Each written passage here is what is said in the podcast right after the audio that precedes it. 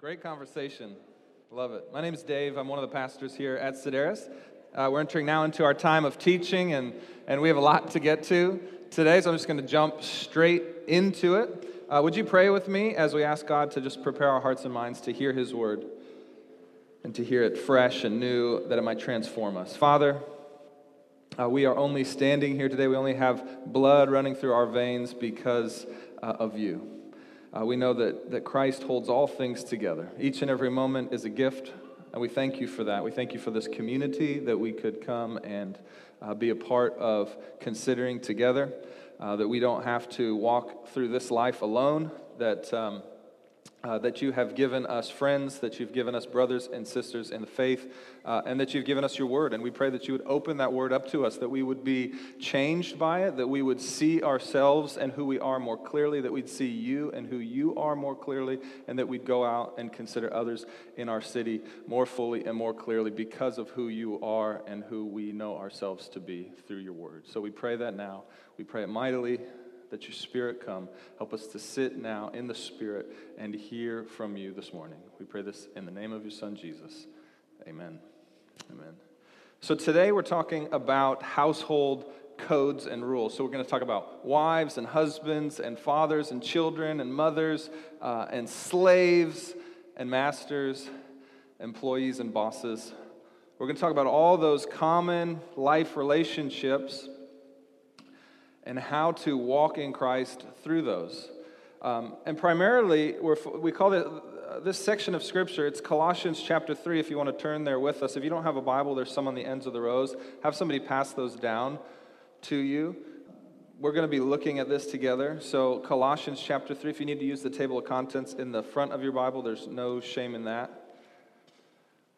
So, what, when we get here, what, what, we're going to see is we're moving now into the place in Colossians where uh, the book of Colossians, as we've talked about, starts with this very cosmic picture, right? So, if you haven't been with us, let's catch you up.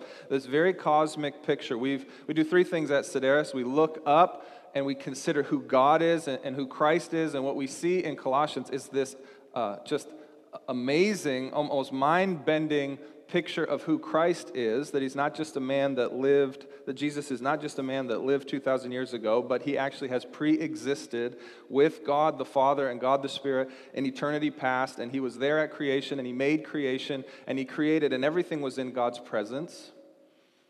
But then sin entered the picture, and so the earth was separated from God in a way, and so even though heaven still exists, we are this sort of rebellious, closed off portion of, of God's full presence known as the cosmos or the earth, the heaven and the earth. But God, in His goodness, doesn't want it to be that way. He wants to remove the cancer that is infecting us and our world, and He's doing that through Jesus. So, so we start by looking up in the book of Colossians.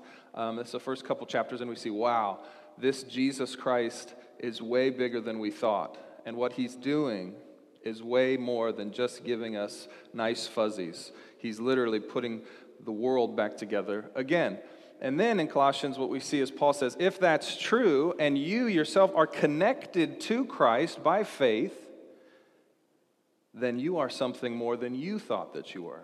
This is what we call theological anthropology, meaning starting with God, we understand as human beings what we actually are. And oh my gosh, it's way more than a biological accident and we just live out our days trying to maximize joy or pleasure.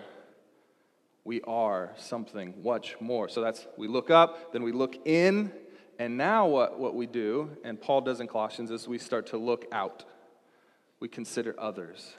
Consider Christ, consider self, consider others. That's what we do at Sedaris. Those are the three rhythms. And so now we're moving into this portion of Scripture, which Ryan started two weeks ago. We had a two week break. And, in this portion of Scripture, we will see what, what do these household relationships look like for those of us who now see ourselves in light of who this cosmic Christ is? What does this mean for us in these most common of relationships? Now, you see, it's not just Christians who ask these questions. Uh, what does it mean to be a husband? What does it mean to be a wife? What does it mean to be a father or a mother? What does it mean to be a child? What does it mean to be an employee or to be a boss, an owner of a company? Everyone's asking these questions, and everyone was asking these questions 2,000 years ago when the letter to the Colossians was written by the Apostle Paul to the church in Asia Minor. Everyone's always asking these questions. These are common human questions. What does it mean to be in relationship with these common familial relationships or household relationships? And it was a question, and if we look at ancient literature, these sort of household codes, similar to the ones we'll read today, were written in all other types of, of, of, of societal writings as well. We see the Greeks talking about, the Romans talking about, the Jewish community talking about these things, and we have them actually written down for us. But there's something very unique, though common, very unique about the Christian's answer to these questions. And we'll see those answers today. So, in one sense, they're very common, just like people are trying to ask those questions in our culture and answering them in certain ways, and something very unique about the way Christians ask and answer these questions. So, so let's start here by reading uh, what Ryan talked about two weeks ago in chapter 3, starting in verse 12. Uh, because we got to get some context here when we're reading the Word of God. We have to see these things in context. So let's look at that. Chapter 3, verse 12. So big 3, if you're looking in your Bible, small 12. Here's, here's what it says Put on then, because of everything that Christ has done for you, because he's put to death your sin, because you're no longer enslaved to it. Put on then, as God's chosen ones, holy and beloved, compassionate hearts, kindness, humility, meekness, and patience, bearing with one another, and if one has a complaint against another, forgiving each other, as the Lord has forgiven you, so you also must forgive. And above all, put on love which binds everything together in perfect harmony. And let the peace of Christ rule in your hearts, to which indeed you were called in one body. And be thankful. Let the word of Christ dwell in you richly, teaching and admonishing one another in all wisdom, singing psalms and hymns and spiritual songs. Why do you think we're doing this this morning? with thankfulness in your heart to God. Why? Because of what He does and because of who He is. And whatever you do, in word or deed, do everything, look at this, in the name of the Lord Jesus, giving thanks to God the Father through Him. That's the context. And in the very next verse, he sets out Wives, this is what that looks like for you. Husbands, this is what it looks like for you. Fathers, this is what it looks like for you. Parents, here's what it looks like for you. Children, here's what it looks like for you. Slaves, bond servants, employees, here's what it looks like for you. Masters, bosses, owners, this is what it looks like for you. But verses 12 through 17 are what it all hangs off of to love one another because of the way God has loved you, doing everything in the name of the Lord Jesus Christ. Right there, it's already different. You do everything in the name of the Lord Jesus Christ. The rest of the world didn't say that back then, in the Roman culture, and the Greek culture, and the Jewish culture, and the world doesn't say that now, do they? But what we'll see is Paul always says, writing in the inspiration of the Holy Spirit, do these things in the Lord Jesus Christ. So important to see that. Even in your own home. Why is that profound? Because guess where it's the hardest to love? In your own home. Am I right? I can, I can pretend to love all y'all. it is hard to love in your own home. Nobody's looking, the, you know, you're sort of protected. The true self comes out. Am, am I right? The authentic self comes out at home, good, bad, or otherwise. And so it's actually in the home where the heart begins to change and you begin to consider others differently. And from the home, and what we'll see in Paul's ordering, it starts in the marriage unit, works out to the kids, works out even to the servants living and working in your home. You see that? In it, but it starts here in the heart first of the individual. The new self that Ryan talked about two weeks ago. Highly recommend going and listening to that sermon. Fantastic sermon. You can listen to that online. In the heart, once we put on the new self, then in the marriage, with the children, with the servants, to the rest of the world, we begin to radically change things. So that's the first thing that I want to, to tell you. We're going to read this, and, and it might rub us kind of the wrong way. Some of the things that Paul has to say. Because some of the things he say will challenge some of the general notions that are prevalent in our society today. But I want you to hear this.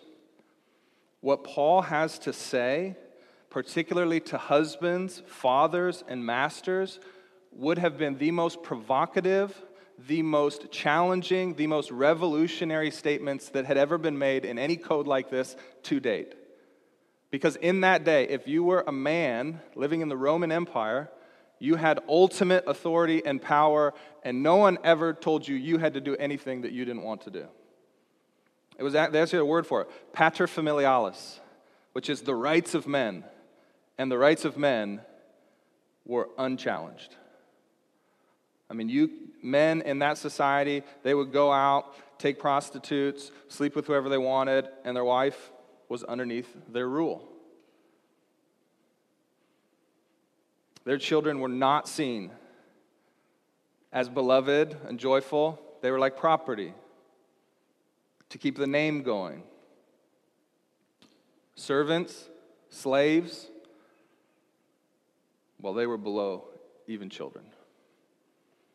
They were almost considered unhuman. And Paul comes in here, and what he's going to say, and, and it might, don't get caught up in the ways this doesn't look exactly like the messaging you're hearing.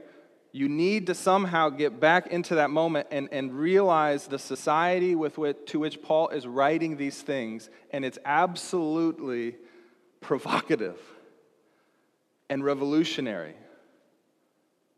And listen, listen here to the Christian ethos that pours throughout this whole list of commands, to these household codes and rules of conduct. Paul uses the same tone for each and every person he addresses.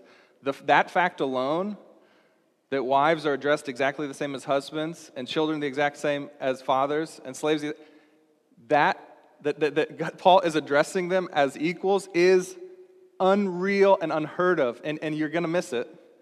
You're going to miss it because it's 2019. And we're only where we are in large part thanks to Paul, thanks to the Word of God that is broken down over time ungodly institutions and structures and hierarchies that never were meant to exist. This is absolutely revolutionary. In this code, where the patro familialis said, These are the rights of men Paul in Colossians chapter 3 will say, These are the responsibilities of men. And that seemingly small shift has cosmic consequences. So that's the first thing as way of I'm, going to have to set up a few things here so that you can hear it well and really come to love what Paul has to say. Because here, here's the reality we are always shifting back and forth in understanding how to live in these relationships. Don't think you've just figured it out. We're always trying to figure out what is the right way to live in these most common and most pressing relationships. So, so, so wherever you're at today, wherever this rubs you the wrong way or doesn't push you far enough, just come with humble ears to hear what are you saying to me, God? Because we're always moving and shifting. I'm moving and shifting, trying to understand what are you actually calling me to do and what are you not calling me to do. What does this actually look like? So hear it with fresh ears today. Suspend your judgment as you go through this because there's a lot of messages that we've been taught over the years on either side of the issue. So just hear what's going on. So, second point. We need to understand that as Christians, there are three levels of calling. Three levels. There's actually a hierarchy of calling. And the first level of calling is the most important. You have been called by Christ to be a son and daughter in his family. And he has made that possible by the cross and through the resurrection and through sending the Spirit that you might know I am beloved because God loves me. That you're called to that. You're called to Christ. That's the first level. Supersedes everything. The second level of calling is what I call general callings. This is callings to holiness obedience to Christ and his teaching, obedience to the word of God, to general purity in, in life, sexual purity, financial purity, These are general callings to all Christians at all times in all places. And that level of calling is one below being a son or daughter of Christ. That's the, the highest calling. And it's one above what I would call unique callings, the third layer of calling. And this layer of calling includes everything else. For instance, do you have the gift of teaching and preaching? We think Joshua, who preached last week, 22 year old man in our congregation, we think he has a gift, a spiritual gift to teach and preach. That's a unique calling on his life. Not everybody's called to that. Maybe you have a unique calling to be a mother or to be a father. Not everybody's called to that. Maybe you have a unique calling that is chronic back pain. Serious. That is a unique calling. God is not surprised by that. He could take it away in an instant if he wanted to, and he doesn't. He wants you to live out your general calling of holiness, purity, living by hope and not by fear. He wants you to live that out with chronic back pain.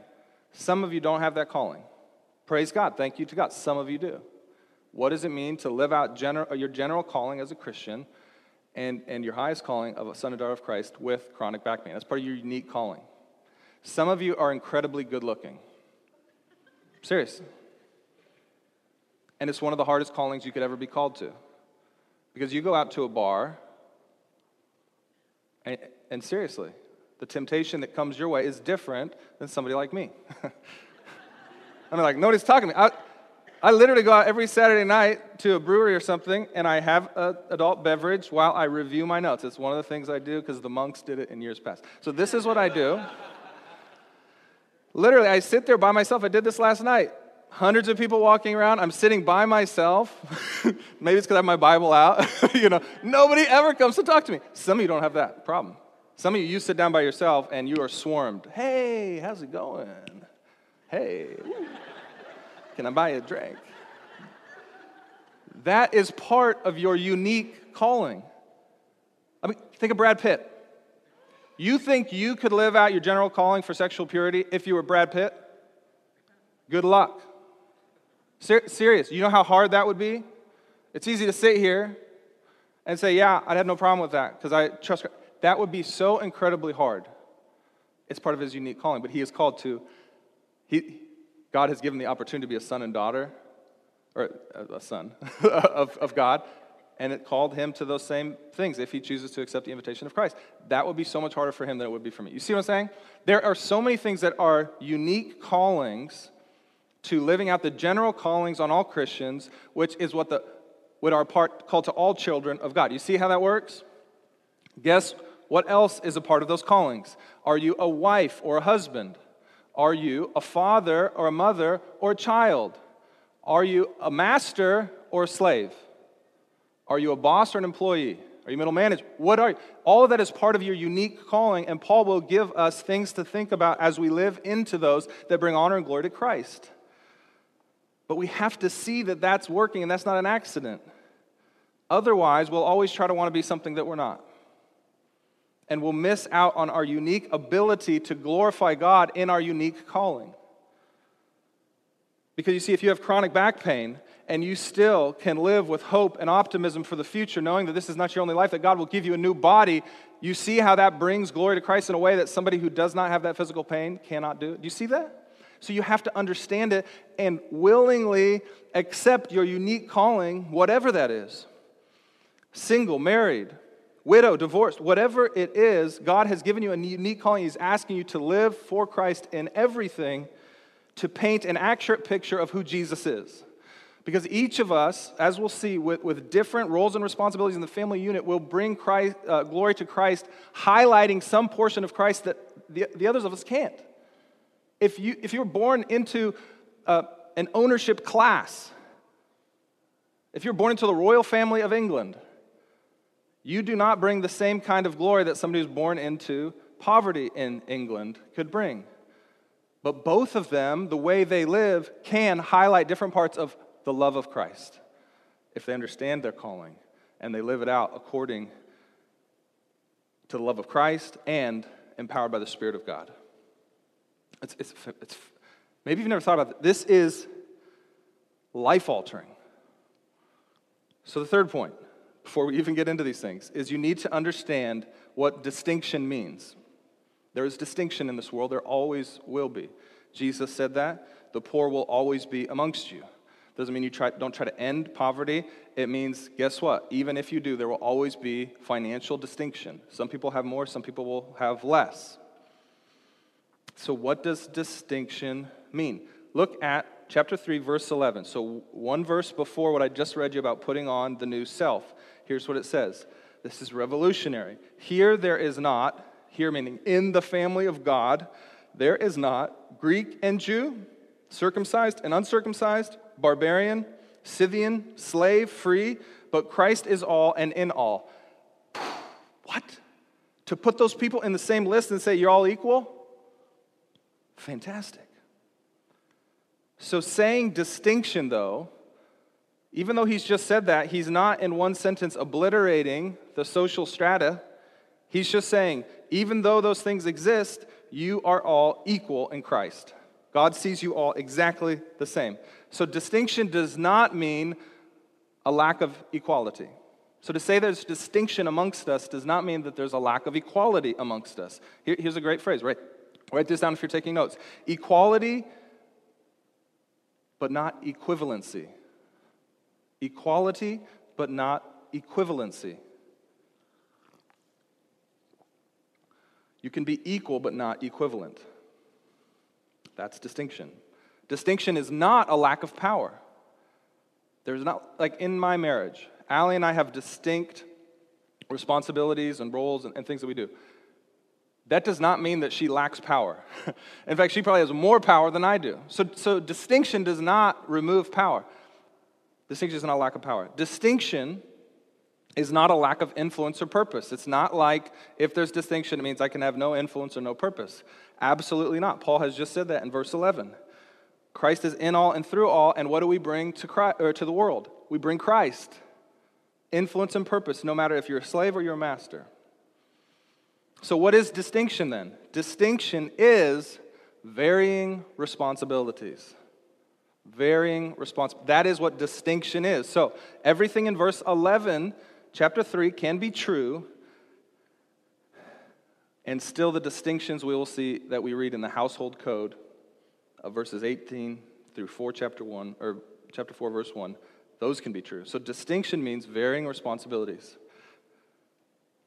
so important to, to think through as you're trying to understand how do i do this so you think of a team think of a team we have different roles and responsibilities on a team right you can go the sports team you can think of a work team whatever you want to do which, if accepted and lived into in the te- God's team, will reveal aspects of Christ's love and Christ's glory. But, but your abilities are not my abilities. And my abilities are not your abilities. We each have something or responsibility that Christ has given to us that if we live into properly, reveal parts of Christ's love for Christ's glory. And if we don't get this, we'll be headed the wrong direction. And this is what I want you to think about the distinction between effective and successful.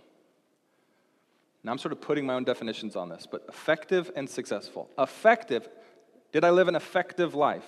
Okay?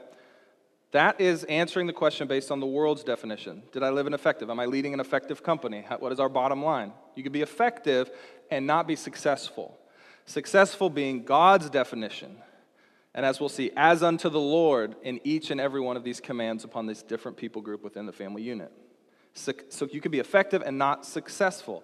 And there's multiple household codes in antiquity. 2,000 years ago, there was multiple household codes. Today, there's multiple household codes of this is how you live, and this is how you structure your family, and, and this is what it means to be a wife and a husband uh, and a boss and employee. And what we have to ask as Christians is not what is effective, because you might see other families who are very effective in things. You have to ask what is successful? What is God trying to do? And what I'm trying to say to you today is what God is trying to do is give glory to his son Jesus Christ through the way you live into relationship. And the world doesn't have that as a part of their definition. So the gospel will re- subvert all of this. So in each of these distinct roles, we might find ourselves in in any of these roles on this side of eternity, we must stop and think deeply on this distinction between effectiveness, which focuses on the means, and success, which focuses on the tactics.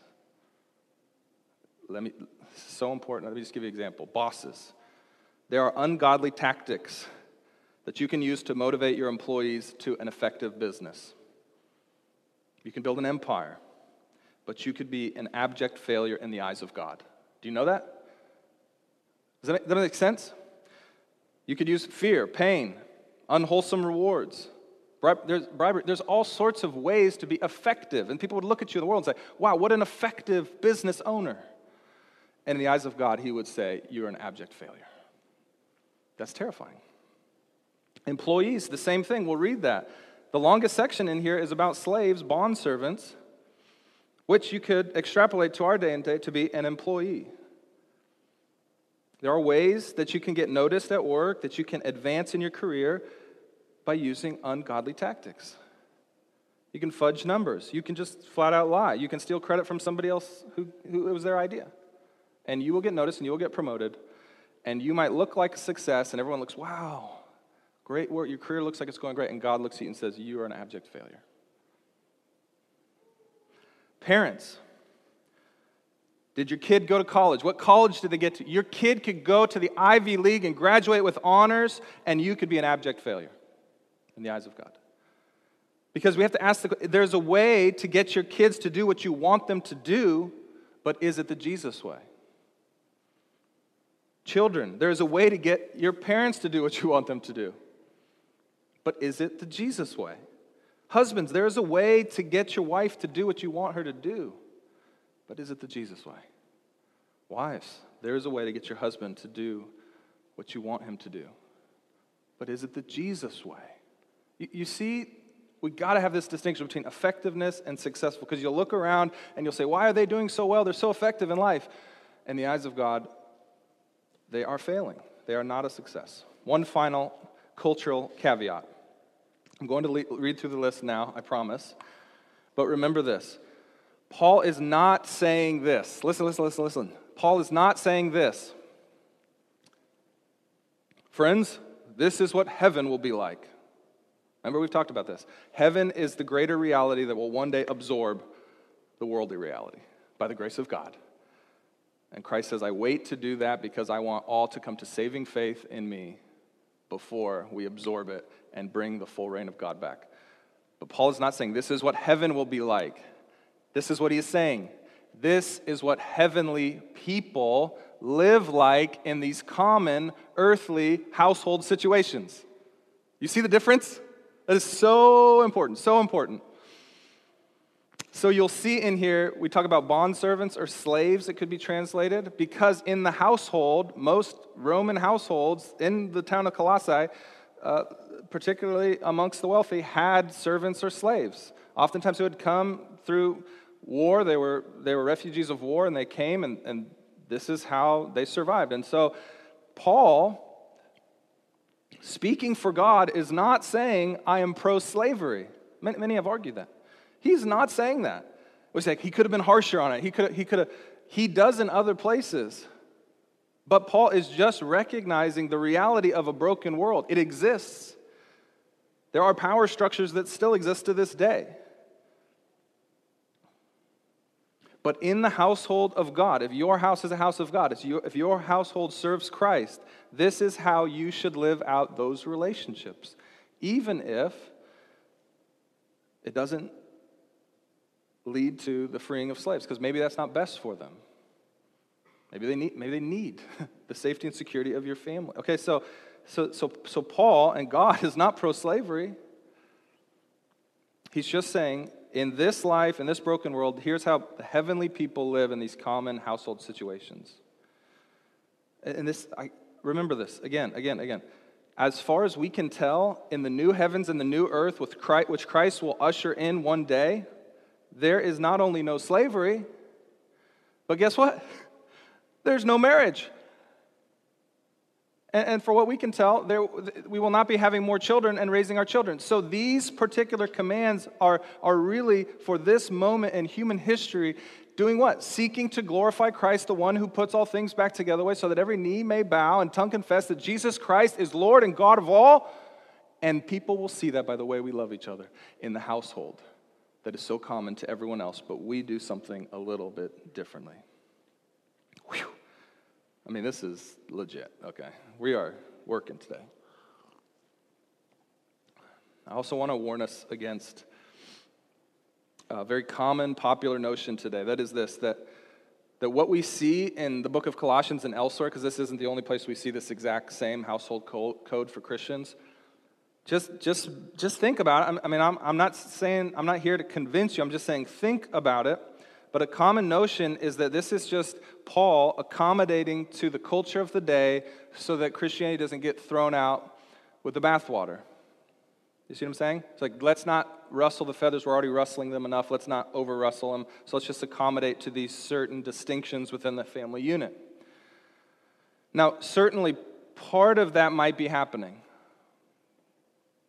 but I don't think in whole. So we can't relativize every part of all these verses and say, well, none of this is relevant for our day and our culture.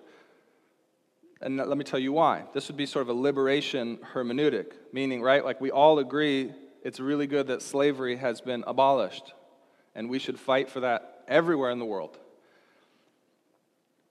But if we say, because of that, then, this verse is not, it does not lean on us today like it did back then, I think we're making a mistake. Uh, primarily because I don't think any of us think in this life marriage should be abolished yet. Even though I just said in heaven we won't marry, Jesus told us. But I think in this life, we see marriage as a helpful, useful institution. So nobody's arguing, well, since slavery is now gone, then now let's get rid of marriage. At least not within Christian circles. And I don't think anybody's saying, oh, you know, we should also get rid of this whole thing about children obeying their parents. I don't like that either. Let's get rid of that. Now, some might be, children particularly, are saying that. But you see what I'm saying? Like, if you apply sort of this liberation hermeneutic to everything, I don't think you get to pick and choose which parts of this still exist in our culture.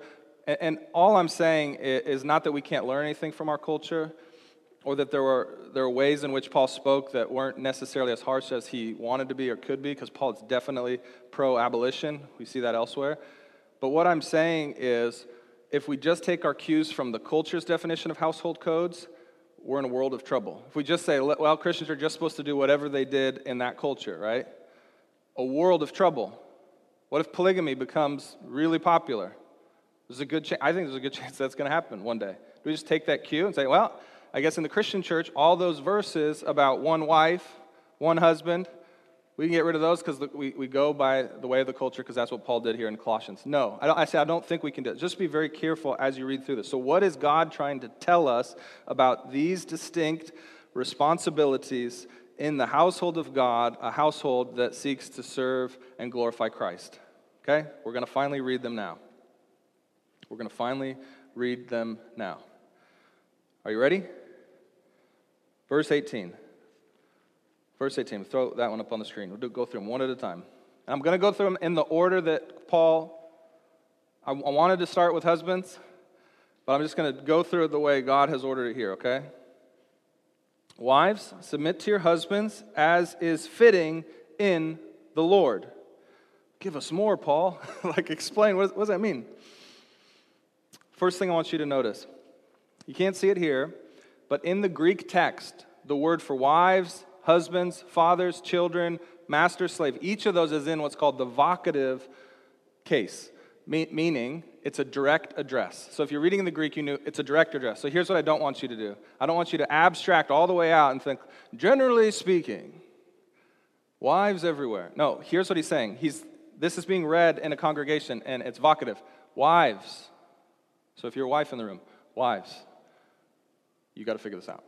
What is the Word of God telling you to do? Vocative, direct address. Not, let's not put it into some big ideological debate. Wives, what does this mean? What does this mean? And I'm going to do this with each of the responsibilities. One, I'm, I'm going to I'm going to address the distinct calling. Two, the, what does that command actually mean? Actually mean? I'm going to help you try to figure that out. What does it actually mean?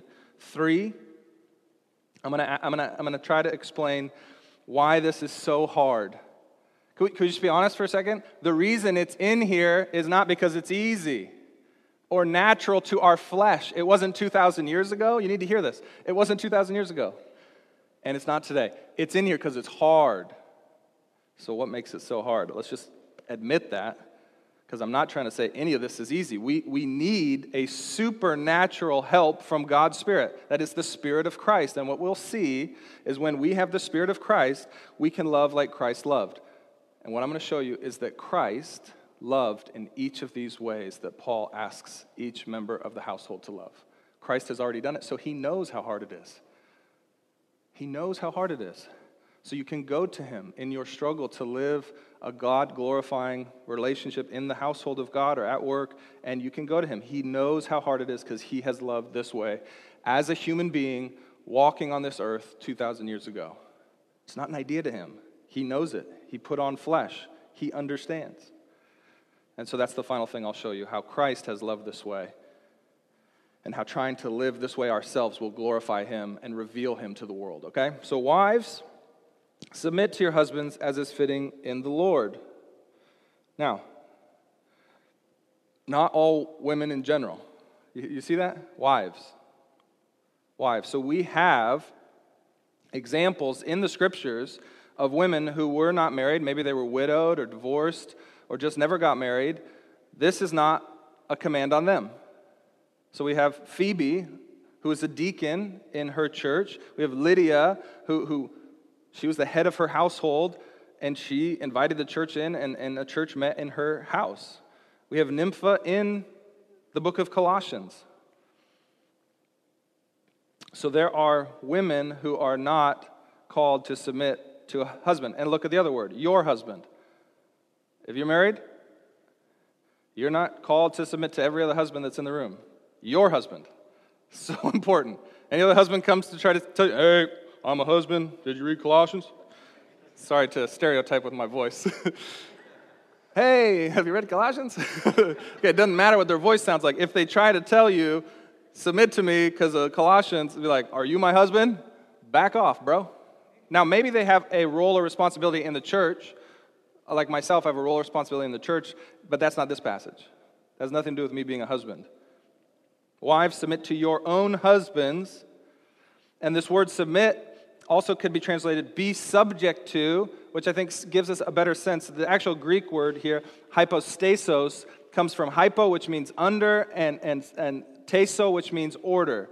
So it means to come under the order of your husband. And, and this is where the Greek is important. We don't see it in the English, but the word here for submit is, is in the middle voice.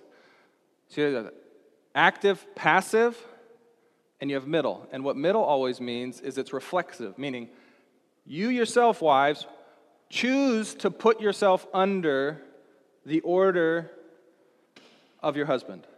So it's personal action. So it's your job to choose to come underneath your husband's lead. You're choosing. This is different than what we'll see the word obey for children and for slaves. That's a different word than submit. So there is this, this reality here where it's an active choice that you make as wives to come underneath your husband. And this is a responsibility for every Christian wife. Here, here's how I prefer to word it. I think this is, this is better. Wives, vocative, wives, empower your husband's lead. Empower your husband's lead. What does that look like? Empower him. This empowering your husband's lead, it will look different in each and every culture. So the world changes and things change. So I'm not saying be just like a Roman wife 2,000 years ago. But there is a way to empower your husband's lead that will bring honor and glory to Christ Jesus. And so if you're thinking about marriage, don't marry the dude if you think there's no way in God's green earth that I'll ever be able to empower his lead.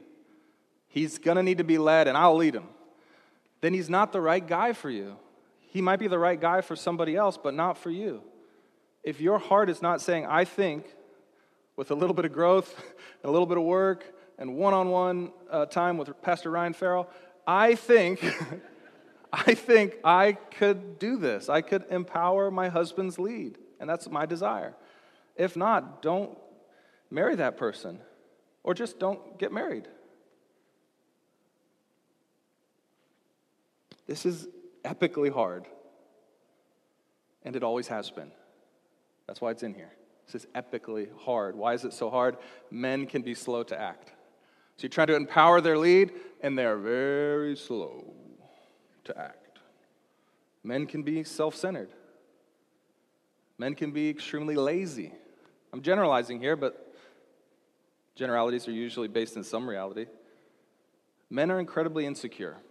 It is very hard to follow an insecure leader, is it not?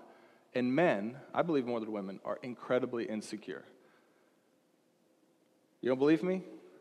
Just see how hard they try to act like they've got it figured out. That's because they're so terribly insecure. And men can be terrible communicators. How do you, how do you follow somebody not communicating? This is where we're going. And, and finally, men can be so childish. You could even call them managers. It's like they look like a man, they've gone through puberty and they have a job and all this stuff, but they act like teenagers. That's a lot of men I know. So you see how hard this is? So, why does Paul say, as is fitting in the Lord? If it's so hard, why don't we just not do it? Because there's something about empowering the lead of, of, of someone who's hard to follow. There's a challenge to that that is fitting in the Lord. It fits Christian wives to seek to empower your husband's lead. And guys, this is not legalism. This is, we're trying here, okay? No one's ever saved by doing this. This is just once you've been saved by Christ, by His grace, you try to do these things. It fits those of us who are in the Lord Jesus Christ. And why does it fit us? If we're a wife in the room, it fits us because this is what Christ himself did. That's why it fits. You've put on Christ, so you put on this. And your distinct responsibility is to reflect this part of Christness. When you, by choice, voluntarily come under your husband's godly lead, I think this verse also teaches you don't lead him into sin. You don't follow him if he's taking you someplace that God forbids you to be. So when you follow your husband's godly lead, as we'll see in verse 19, he should be loving you in such a way that he wants what's best for your family and for you. If you come under his lead in that and patiently wait on him, you are reflecting the character of Christ and the nature of the gospel itself to those around you because you are doing what Christ did. You love like Christ, you submit like Christ, so that you might glorify Christ. Because what did Christ do? The Son of God willfully chose to follow his Father's lead. Did he not? Have you read the Gospels? He, time and time again, says, I only do what I see the Father doing. I only I go to the Father. I spent, Joshua talked about last week. I spend time with him. I hear his voice. I do what he has told me to do. I follow and empower the Father's lead. It's His plans, and I seek to help Him accomplish those. And it was hard for Jesus, was it not? In the Garden of Gethsemane, He's literally uh, crying blood, sweating blood, because of the agony of which it means to come underneath the Father's lead that is leading Him to the kind of sacrifice that we can't even comprehend, but He willfully followed. And he patiently waited time and time again, not just in that one moment, but time and time again. Now, the father is not lazy or self centered or insecure, okay? So I'm not saying that. But I guarantee you, Jesus, in his humanity, waiting upon God, thought at times, what's taken so long? Let's, let's do it. How long do I have to sit here and take this abuse? How long until you put it back together? And I'm sure there was times where he's like, I wish you could be more communicative with me. Tell me exactly when it's going to happen because he was fully human. So he understands what it means to long suffer, waiting to follow the lead of another. And so when you choose to do that in your marriage, which is incredibly and epically hard, you reveal a part of Jesus and what he is like and the gospel itself to a world that's, that's watching you.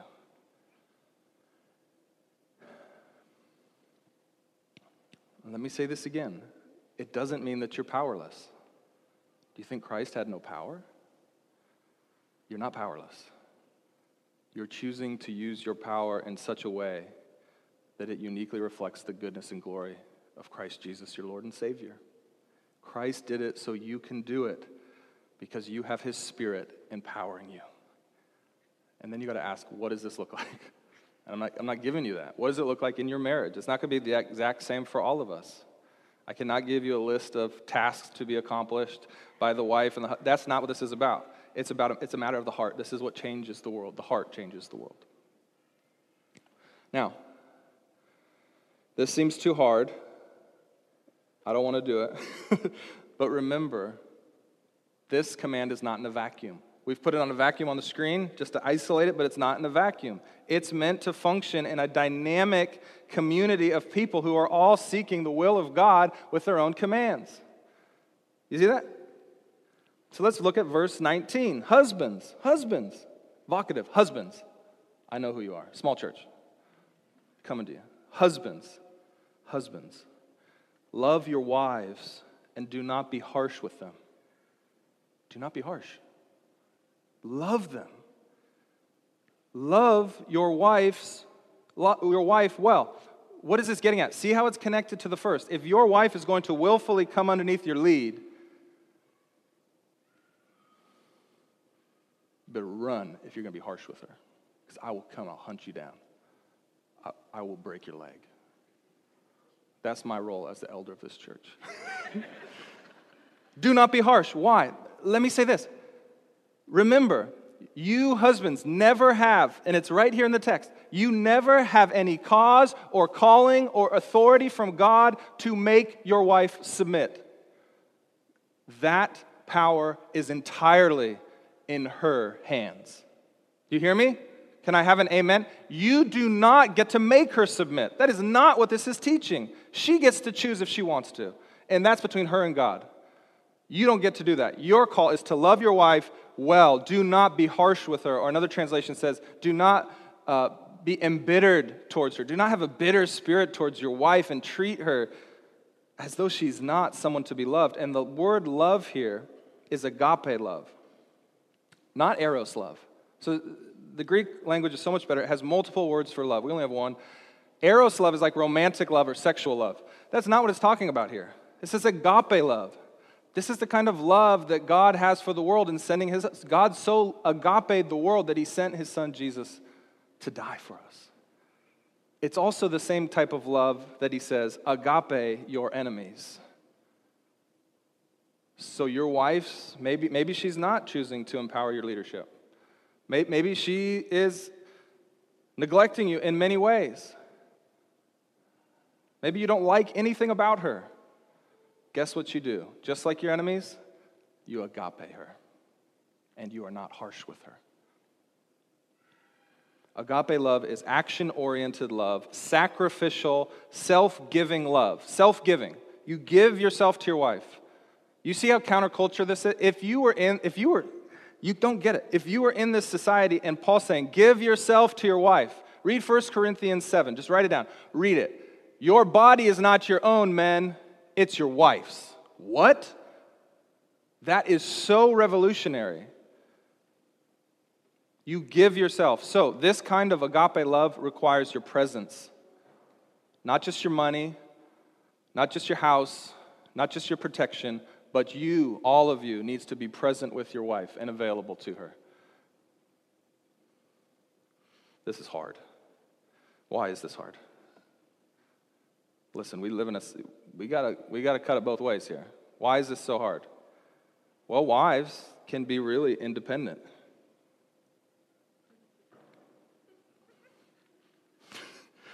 they don't always ask for help. They don't always remember. Wives can be forgetful. You've never done that. You don't, you don't remember the sacrificial action? Uh, wives can be stubborn. Wives, the book of Proverbs, that's in this book here, so I didn't write it, it says wives can be like a dripping faucet.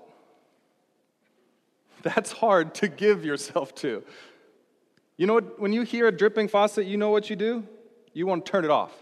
Even, and this is how I do plumbing, even if you don't know how to plumb, you turn it off. I mean, you break it if it needs to be turned off, right? Like, it's hard to love your life sacrificially and self giving. God's not arguing with you about that. He's just saying, in the hardness, this should be your goal to love them like Christ loved you and gave himself up for you. Because to love like Christ is to glorify Christ. To love like Christ is to glorify Christ. Christ gave his life for yours. And he took all the steps to loving you without you even knowing it or asking him to do it. Before you asked him to do it. Christ acted with full knowledge that we would misinterpret, ignore, and cosmically underappreciate his sacrifice. And he did it anyhow. You see this? And when you love your wife like that, husbands, you glorify Christ. How in the world can you live like that? How in the world, Ryan, can you love your wife like that? Dave, can you love your wife like that? Joseph, can you love your wife like that? Only because the Spirit of Christ lives in me and He did this for me. I don't know how I do it. Praise be to God. It's His grace working through me. You see this? And He experienced real pain, Jesus. And this kind of agape love for your wife, without being harsh, you will experience incredible pain to the praise of Christ. So let's do it. Now, now, see, now, this is the hardest one, I think. I got no time for this, but I've been watching Stranger Things lately. I've been watching a new season, great season. And, and, and there's monsters in this show, and it's dangerous. And this is a good way to visualize how this dance works between husbands and wife. Because we see elsewhere that actually husbands are called to submit to their wives as well. What, what does that mean in this context? Here's what it means monsters everywhere, husbands out front. He's looking around. He, he's scary. you guys good? Wife, children, servants, you're good? Okay, we're going this way, we're going this way. Here's how it works wife comes up behind him. Hey,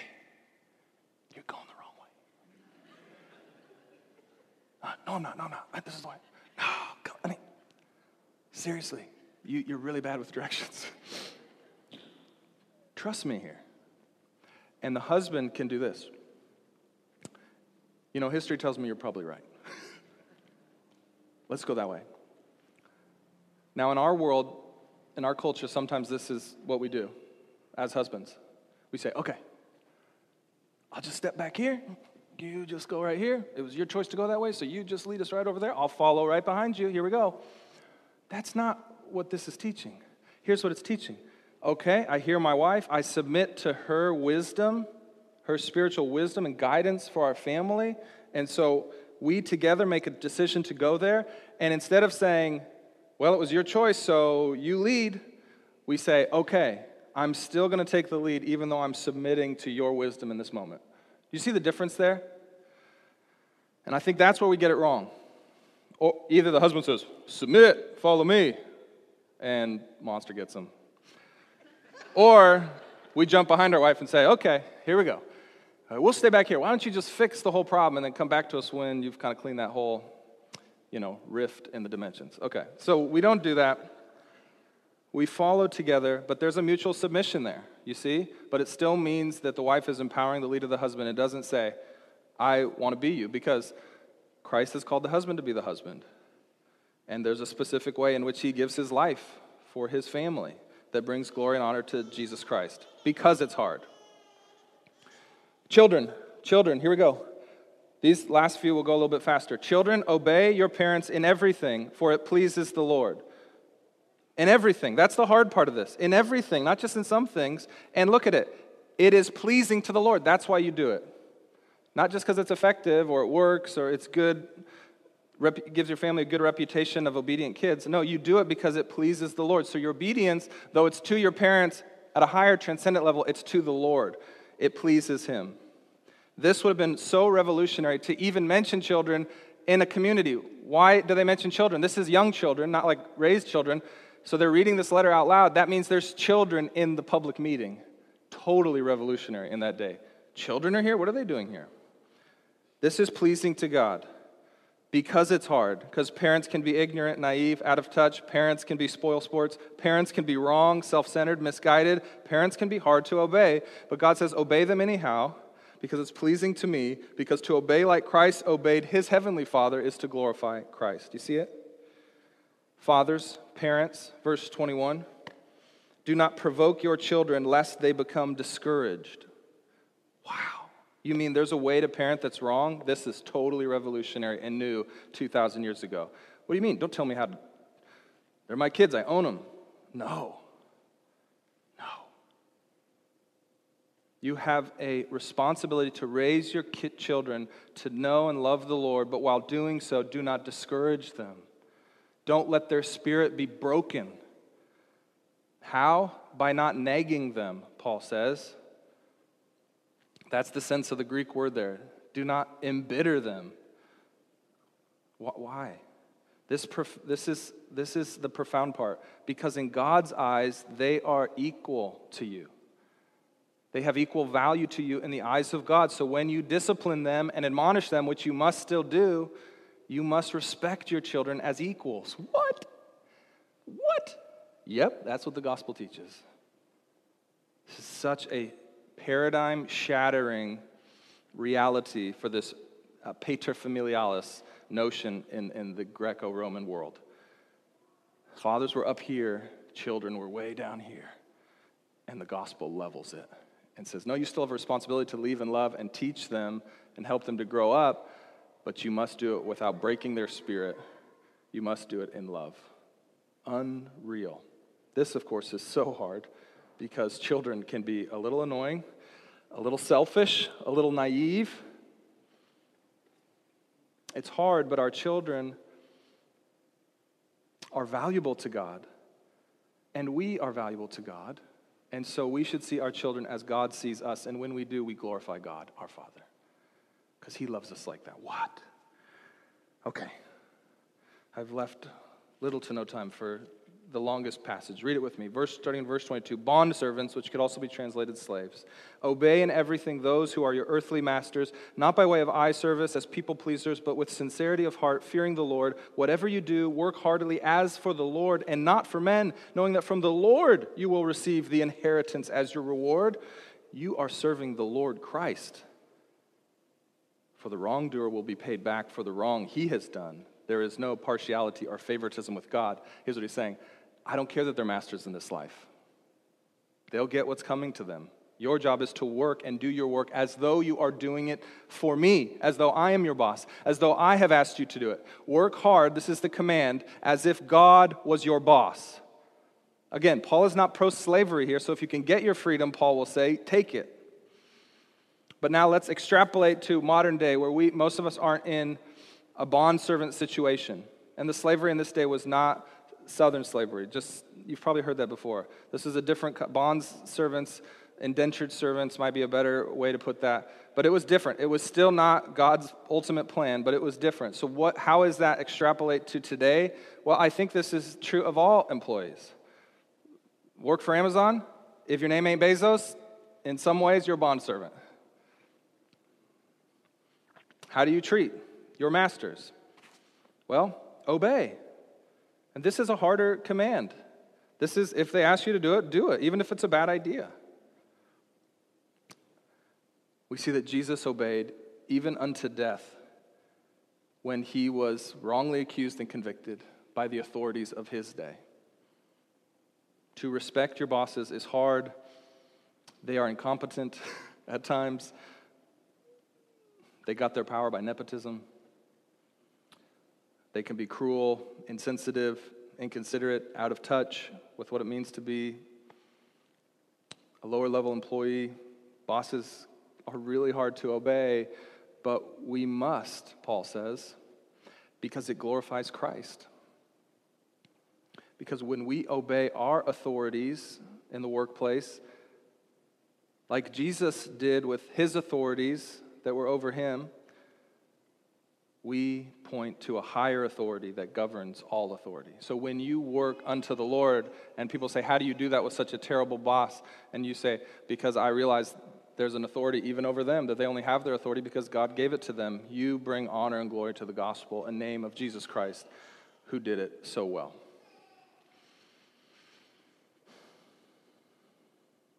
Masters. Masters. Verse chapter 4 verse 1. Masters Treat your bondservants justly and fairly, knowing that you also have a master in heaven. Paul clearly disliked human masters of every form. If you just read enough of Paul, this is why he emphasizes hey, we all have a master. Just so you know, this is a firm and frightening warning here that he's giving to, ma- to masters or people in powerful positions within an organization. And he's purposely being short here and blunt because he's just laying it out there. Y'all have a master too. How do you want him to treat you?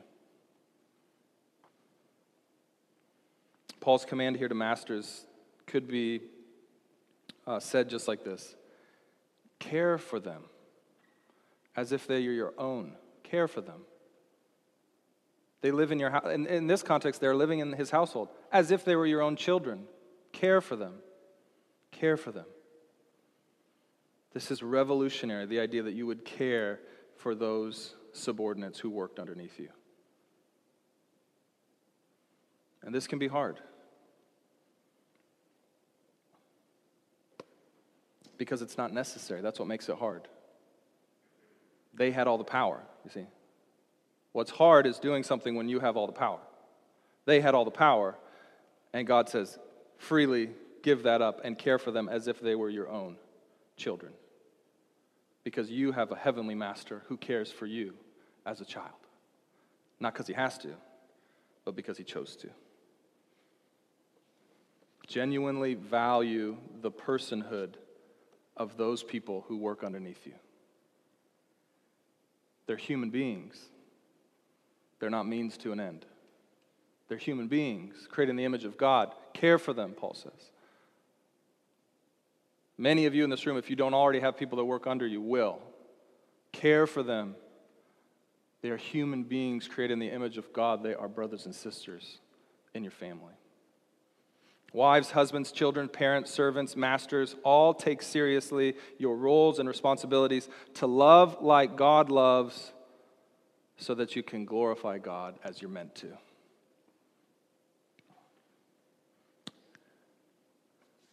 If we do this, the world will see the multifaceted, uh, mind bending, stone crushing type of love that God has for all creation.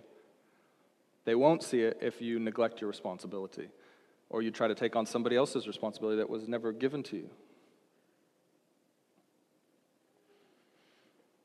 Look at verse 4, chapter 4, verse 1 again. Knowing that you also have a master in heaven. That could be applied to each and every one of these commands. Knowing that you have a father and a master and a savior and a Lord in heaven. This is how I want you to live. If we don't believe that there is a larger reality that presses in on our reality, that there is coming a day where God's reign and rule will be full, as we've studied in Colossians. Go back and listen to that if this is your first week. We're going to miss why we need to do this, why this is so important. So, a serious warning here. If in your life you find yourself in a position of any kind of authority or leadership, most of us in this room do or will, or in front of anyone, leading the way for anyone, Maybe it's even in your friend group, you're something of a leader. God is holding you to a very seriously high standard Himself. Terrified yet? And when we look at our Heavenly Father and we see what He does for those that are underneath Him, including His own Son, Jesus the Christ, what do we see Him doing? Resurrection, raising Him up, putting Him up on high. If God grants you any power, or position or privilege or authority over others in your life, whether now or in the future, if you find anybody dependent on you, you have a serious choice. You have to contemplate and consider this very clearly. What is my job? Meaning, what is God's calling on my life? He is calling you to raise them up to a place that no one else will. Your job is resurrection too, because you are meant to be like your heavenly master or father to make them realize that they're more valuable than, pre- than they previously believed, to help them maximize their gifts and capacities to find purpose and place in this world, to bestow upon them with your own power, your own prestige, your own presence, a kind of glory that rivals your own as given to you by God, but not by the world. That's your job. And if you take nothing else from that, because many of us in this city, in this country, with our educated nature, we will have people who it's our job to raise them up to a place that they never thought they could be seen. And I just want to read for you to, to throw us out Psalm 8 because God did this for us. King David wrote these words. He said this When I look at your heavens, God, the work of your fingers, the moon, the stars, which you set in place, what is a man that you are mindful of him? And the Son of Man that you care for him. Yet you have made him a little lower than the angels and crowned him with glory and honor. You have given him dominion over the work of your hands. You have put all things under his feet. Who, who, who am I? God's done that for me. Who is he asking you to do that for? Who are you asked to raise up to a station in life that they never thought was possible? That is your call. Take it serious to bring glory to Jesus Christ, your Lord and Savior. Let's pray. Father, this is a long list.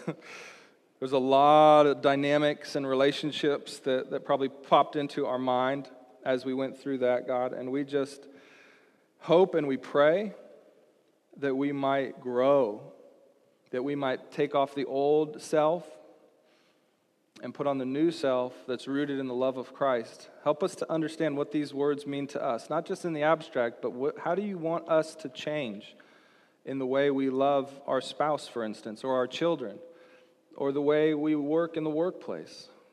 God, what's amazing about your gospel is that the way that it changes the world is not from the top down but it's from the bottom up. As you change our hearts and our little family units as those begin to transform that you transform the whole world for the good of the world and for your glory. And so we pray god that we, we would take these words personally and seriously and wrestle with what this looks like in our own life on a daily basis. That's what i love about the household codes. Your household is there every single day which is why it's so hard to love this way but why it's so essential if we are to be transformed into the image and the glory of Christ Jesus, your Son and our Savior, in, whom, in whose name we pray. Amen.